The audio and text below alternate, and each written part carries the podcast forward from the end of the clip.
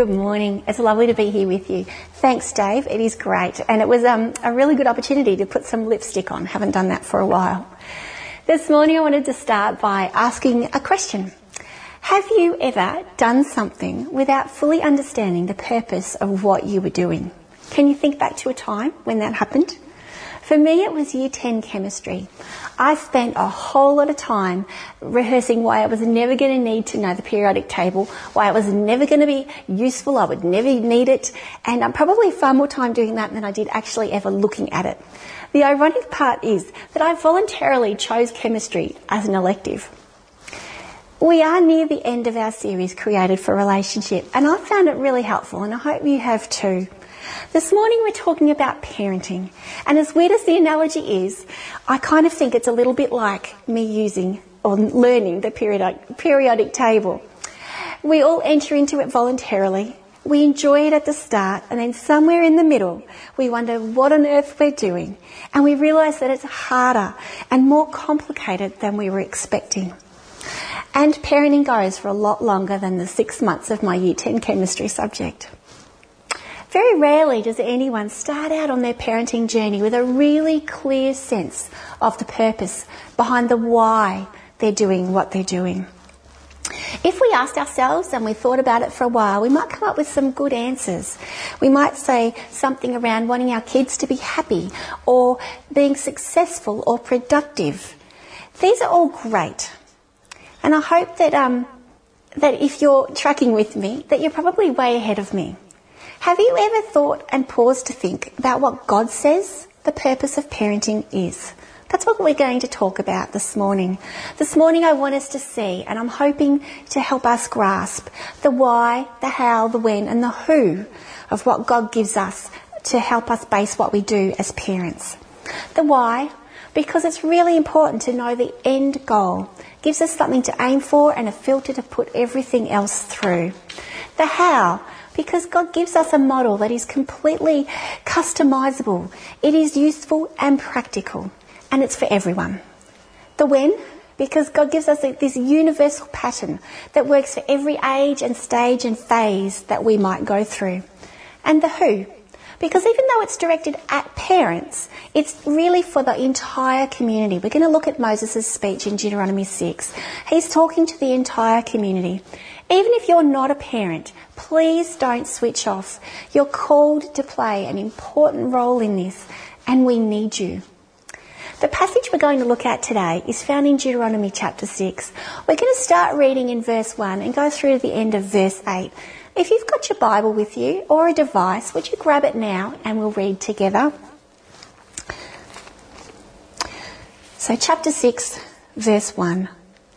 These are the commands, decrees and laws the Lord your God directed me to teach you to observe in the land that you are crossing the Jordan to possess, so that you, your children and their children after them may fear the Lord your God as long as you live by keeping all his decrees and commands that I give you, and so that you may enjoy long life.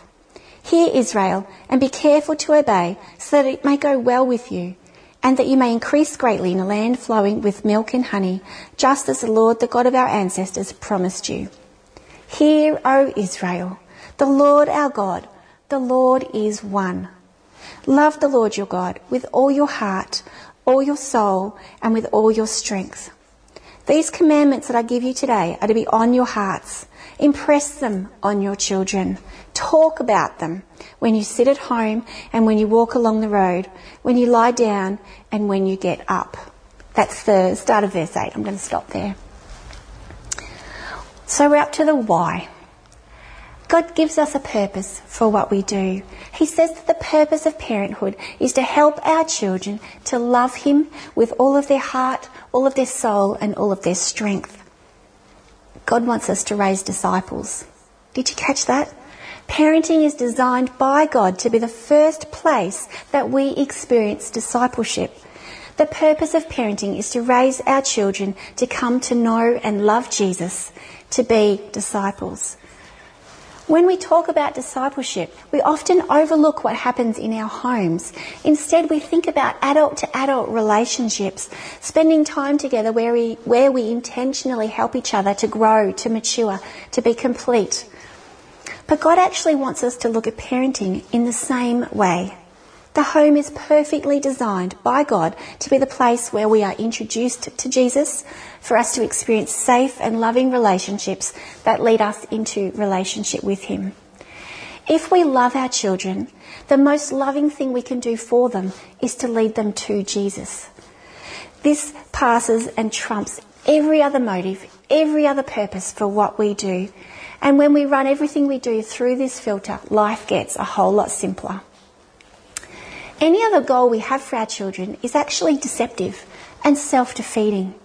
If we want them to be happy, but we don't help them to participate with what the Holy Spirit's doing in their lives, growing the fruit of God's character in them so that they become more like Jesus, they will never have a deep peace or a joy or a contentment. They will not be able to live out the fullness that God came to bring. Outside of relationship with Christ, our happiness is dependent on circumstances and it's fleeting. If we want them to be successful by the world's standards, then we are setting them, them up to be defeated. It will be a life of emptiness and dissatisfaction. What God calls success isn't what the world calls success, and we want them to want what God wants. In this sermon series, we've heard the same thing from every person that's gotten up and spoken. We were created for relationship with God and others, and that living out of our identity in Christ will lead to us being our best selves, being able to succeed whether we're married or single. We will choose to follow Jesus no matter where he leads us. We will do everything for God's glory. Why would we want anything less for our children? If our goal for our children is that they know Jesus, experience his love and live out of that love, doing all for his glory, the why behind what we do, it changes everything. So we're up to the how. If we all want our children to come to know and love Jesus, how do we do it? The start of verse seven, we hear the words teach and talk. Now some versions use the word impress, which could also be imprint. You shall teach and talk. It's intentionally living out our faith in front of our children and then explaining what it is that we're doing. So simple.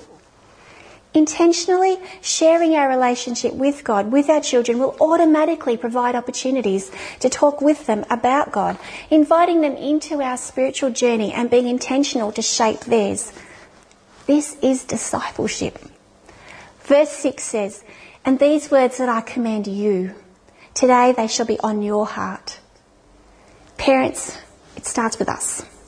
If we want our children to grow as disciples of Christ, they must see us growing as disciples of Christ. We need to just make our relationship with him visible and up for discussion.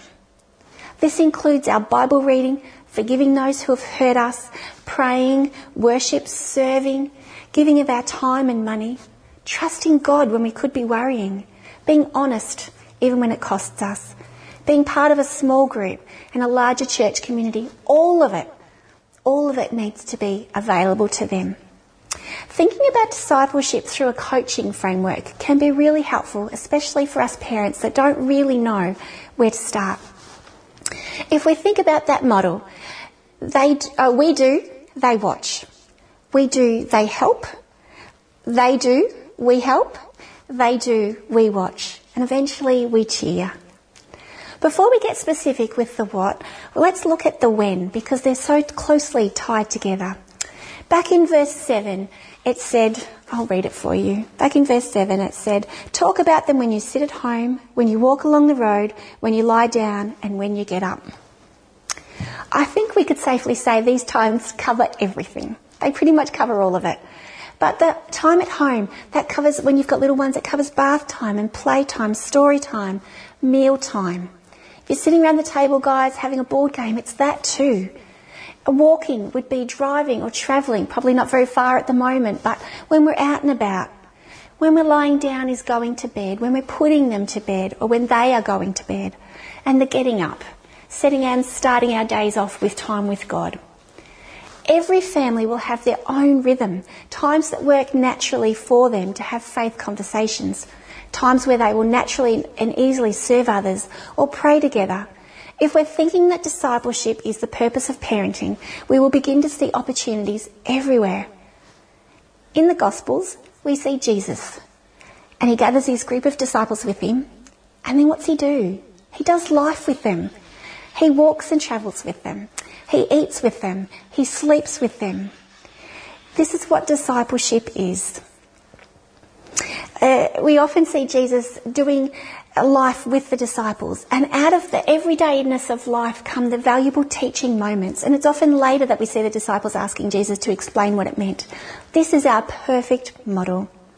We all eat, we normally all go out and about, we go to bed and we get up. It's not adding anything in, it's the using what we already do for a greater purpose.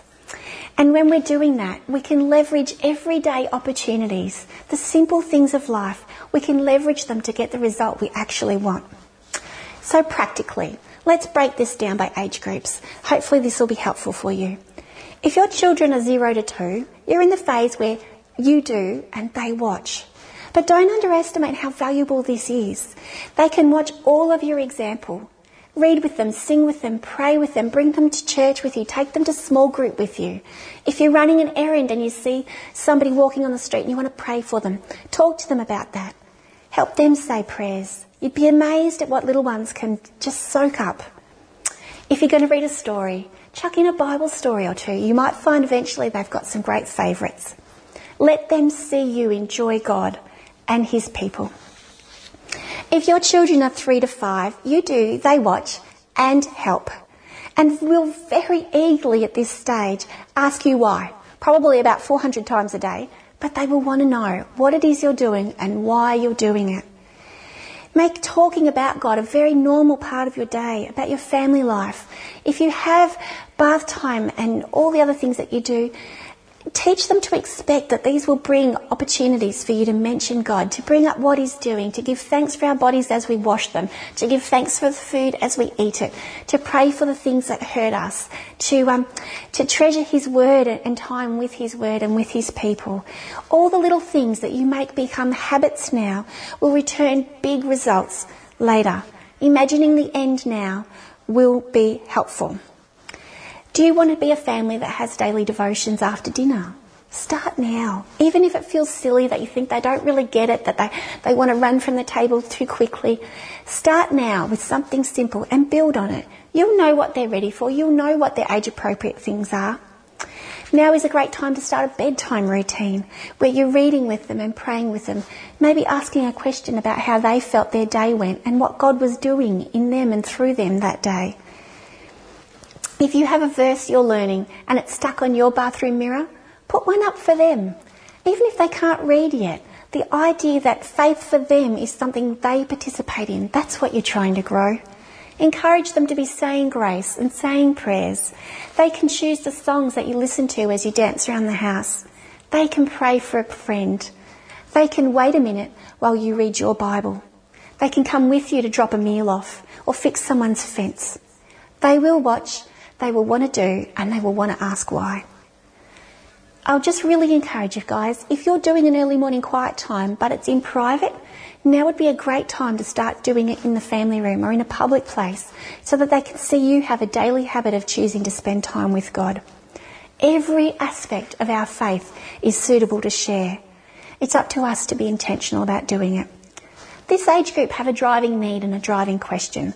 It's, am I safe? And you get to teach them that God made them, that God loves them, and that God wants to be their friend forever. And in that, that he's in charge. And yes, they are safe. You get to meet their deepest needs in this time. If you are in the age group of the six to twelve year olds, buckle up. They've entered the bubble. Everything's about them. Well, probably from toddlerhood onwards, you notice that. They're in the stage where they do and you help. This includes life skills and faith skills. Let's not separate the sacred and the secular. Let's mush them back together like they're supposed to be, so that children can see that their faith now applies to their everyday life. Everything you're teaching them, you're expecting that they will need to practice. They don't just suddenly pick up an instrument without practicing over and over and over how to play and become competent at it. Our faith skills are the same. They need encouragement. They will want you to do it with them. If they're going to read their Bibles, if they're going to pray, if they're going to have a devotion, if they're going to serve, they're going to give tithing out of their off, out of their pocket money, they're going to need you to help them. But let them do it. This is the time where they can really personalise their faith and their relationship with God. They will see their prayers answered. Encourage them to live lives of bold faith. They will continue to ask questions, but they're probably starting to think that they know it all anyway. But the conversations here are awesome. Start with dinner time conversations, car time conversations, and start to push a bit deeper. Rather than the how was your day at school today, where was God at work today? How were you kind today? Who did you see that reflected Jesus to you today? Some of these are great conversations. If if you if you're learning a verse about wisdom, well, how are you wise today? Who's the wisest person you know? Some of these conversations will start off simple and all of a sudden they'll dive deep. Be prepared. If you're willing to be vulnerable, they will learn that it's safe to do so too. We want to be talking about everything, to frame everything with God's truth. Trust me, they are hearing enough lies to sink a ship. They need you to frame all that's happening in their world around who God is and what he, who, what he is, his truth. They need this foundation. Your attitudes will be absorbed, whether you like it or not. You get to make the most of those Jesus teachable moments. If you're walking and you see something, comment on it, observe it, frame it. Love people so that they can see it and they can love people too. As their skills and competency grow, so will their confidence. How they spend their time and who they spend it with are really important. Friendships at this age are massive. If you want your children to have Christian friends who will speak life to them, who will build them up, then you need to be putting them in places where they can meet those children. This age group and stage, they are asking, and their driving need is, am I okay? Will people like me? What am I good at? Who am I? Their greatest need is to belong. You get to affirm that. You get to affirm who they are and that they belong in your family and God's wider family. This is awesome stage. Okay, we're up to the teenagers here, tracking with me. In the teenage years, they do, you watch, and probably hold on tight. This stage is all about giving them a safe place to ask questions about life, about faith, and then asking them great questions. What we want here is to cause them to think. They've heard the Bible stories, they've sung the songs, they want to know how it works. Does this work for me? How do I apply it? What's it look like in real life? Other people, we'll, we'll get to the other people in the who, but this is key here, guys. They need other people in their lives. Rather than asking them and, and being more directive like you would have been when they were little, though trust me, a teenager probably needs to be told to take a shower occasionally and expect that you, you expect that you will be obeyed. But it's far less directive. Rather than saying, go and read your Bible, it's probably more about, what are you reading? What are you thinking about? What are you praying about? Can I pray with you about that? Where's God showing you tr- new truth? At the moment, some of these questions are, are big, but they are wrestling with big questions. These teenagers are under enormous pressure from themselves, from the world, social media. Now, I did hear a great question. It's not, what would Jesus do? It's, what would Jesus do if he were you? So what would Jesus do if he had your skill set, your environment, your friend set, your, your gifts and abilities, your interests? What would Jesus do with those? Jesus didn't have Instagram or TikTok. What would he do if he was you and he had them? Asking children or young people at this age, they're not children, asking our youth at this age to apply their faith is going to give them a sense of how it works and why they need it. This is the age where they have big doubts. If you're having a dinner time conversation, now would be a great time to share your faith journey. Share where you've wrestled with doubts. If they ask a question and you don't know, Ask, look for it together. Say, I don't know, and go hunting. Let them know that you're willing to wrestle with those questions with them. You may not see them at breakfast time so much anymore, but you may get more time with them in the car. They may want to talk late at night. Make the most of every opportunity. They go past quick. If you've um, not had faith conversations before and it feels awkward, start small. But I'd really encourage you to start. It's never too late, no matter what age and stage you're at. It's never too late as a family to show what it looks like to live for Jesus. Engaging them to serve others is a great a great opportunity at this age. They have skills they're practically able to help. Helping them see past themselves and outside of that bubble is really good. These big decisions and big questions that they're asking will need a robust community to do it in. But don't give up. Parents, you make a, uh, a great difference. You um. You have more influence than you know. You might think that you've dropped off the radar and friends take precedence. Don't underestimate the witness of your example. They still are watching. These guys are asking, how does my faith in God play out in my life? What's my purpose? How will God use me? You get to affirm who they are, their sense of belonging and their purpose. We know what our purpose is. Their purpose is the same. It's to love God with all of our hearts, all of our minds and all of our strength. We can do it and we can help them do it. Now really the stages aren't as neat or as clearly defined as this. I've, I've squished them in just to be practical this morning. But God's plan for us as parents is to disciple our children, no matter what their age or their stage or their ability. If you've been gifted with a child with special needs, a child that's neurodiverse, a child that you find has other challenging issues, don't give up. Don't think that this isn't for you. It is. And be encouraged, people. God has chosen you. You are the parent he has given this child. Therefore, he will give you what you need. He will give you the strength and the wisdom and the insight. I haven't mentioned prayer. Here's a good spot to put it in. The best thing we can be doing, even over all the doing and the talking, is praying for them. Let them know that you're praying for them, but be doing it. And now we've got to the who. I told you guys you were needed. In two thousand eleven, Doctor Kara Powell and Doctor Chip Clark released a book based on the research they did through the Fuller Youth Institute, which comes out of the Fuller Seminary. And um, they noted that about half of all young people that were coming out of a youth group or a church setting did not go on to follow Jesus or to live a life where faith was a part of it. Sad, isn't it?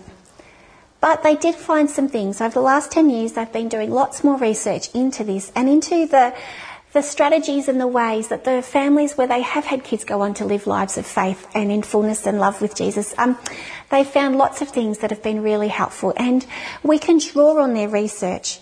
Uh, it's called Sticky Faith. If you're interested in um, their book for families, approach Dave Gillette or myself or all, any other res- resources. If you're wanting quiet time stuff, if you're wanting age-appropriate books or music, let us know. We'd love to help you. But one of the biggest things they discovered is that parents actually do make more of a difference than we realise. Dads in particular. Dads, sorry to lay this at your feet again, but this is really important. We're a few weeks out from celebrating Father's Day. Maybe this Father's Day is a great day to make a commitment to really intentionally discipling your children. But even with the best of intentions, even the best parents still need others. So one of the great statistics they found is that the average number of people, uh, young people, had around them that encouraged them to live a life of faith and that they went on to live a life of faith was five. Five people.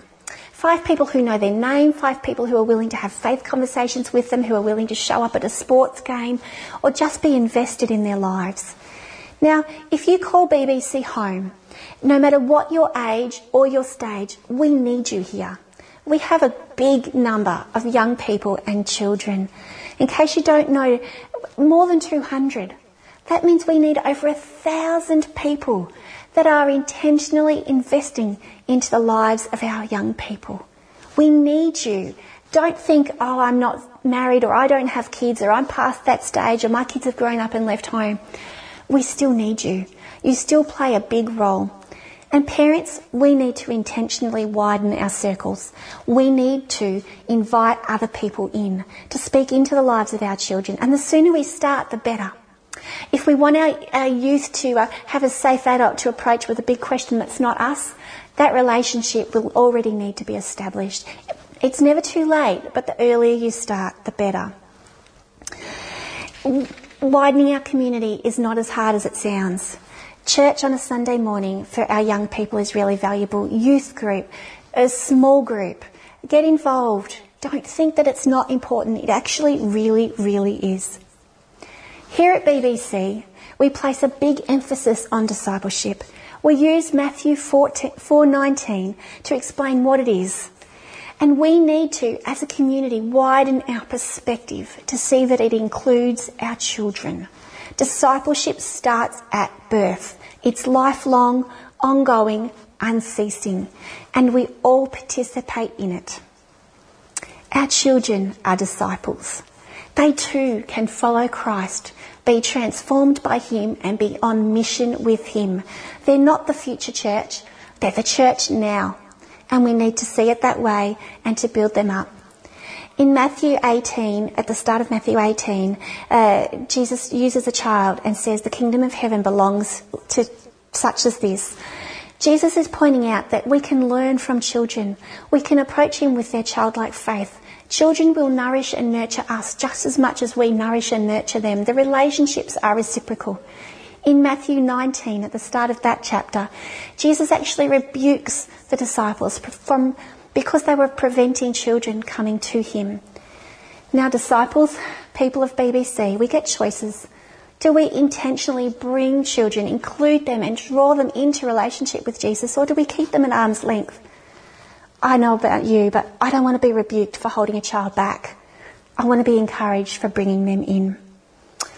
When I first heard the statistic from Sticky Faith that half of all young people didn't go on to follow Jesus, I admit, but I'm ashamed to admit it, that I was sad.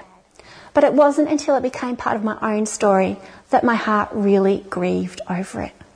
I don't want that to be part of your story, but if it is, trust me, God gives us hope and it's never too late. Keep praying, widen the circle, invite others in to pray with you and for you. Encourage other people to speak into the lives of your young adults or your adult children. Nothing that I've said this morning is a magic formula. There never is an A plus B equals C. There's always in discipleship God's part, our part and their part. We can play our part, we can trust God to play his part, and we can wait with hope. I want you to imagine what our church community would look like, what our Bendigo community would look like, what our wider world community would look like if we have a whole generation, not a half a generation, a whole generation that rises up to love and know, follow and be transformed by and on mission by with Jesus. Wouldn't that be amazing? I think we can. A few weeks ago, Dave Lovell shared this quote with me, and I've been trying really hard to find out who said it and where it came from, but I haven't. If you know, let me know. I'd love to know and give them credit. The quote is this. I'm going to read it for you. I don't have any desire for my kids to just hold on to their faith. I want to see them advance the faith. I want my finish line to be their starting line, my ceiling, their floor. I'm believing that their generation is going to play an even bigger part in advancing the kingdom of God in this world. Isn't that awesome? It's what I want. Is it what you want? As we wrap up this morning, I really believe that this is possible. I believe that God is showing us that discipleship does happen at birth, that it does begin in the home and go on forever, that we have been given unique opportunities as families in the everyday rhythm and cycle of life to leverage our every opportunity to help our children see, love and know God. As we share our faith with them, as we live it out visibly in front of them, as we talk about it, as we bring it into um, our everyday lives, we can trust that God will use our very best of intentions. He will take our little and he will multiply it into being great. What we actually want is for our kids to know Jesus. Why would we do anything less? Knowing him is the goal for all of us, and everything else flows out of that. It's the purpose of parenthood. And everything we do can be seen through this lens. And everything we do becomes an opportunity to achieve it. Would you join with me as I pray? I'm going to pray for us and for our young people, that today they would come to know and love him, and that God would give us the wisdom to help them. Let's pray. Oh, Father God, we want each and every young person, whether they're a newborn or they're, they're a young adult, we want them to come to know and love you. Father, we want them to be on mission with you, to be transformed by you, to be following you with all of their heart, all of their soul, all of their strength and all of their might.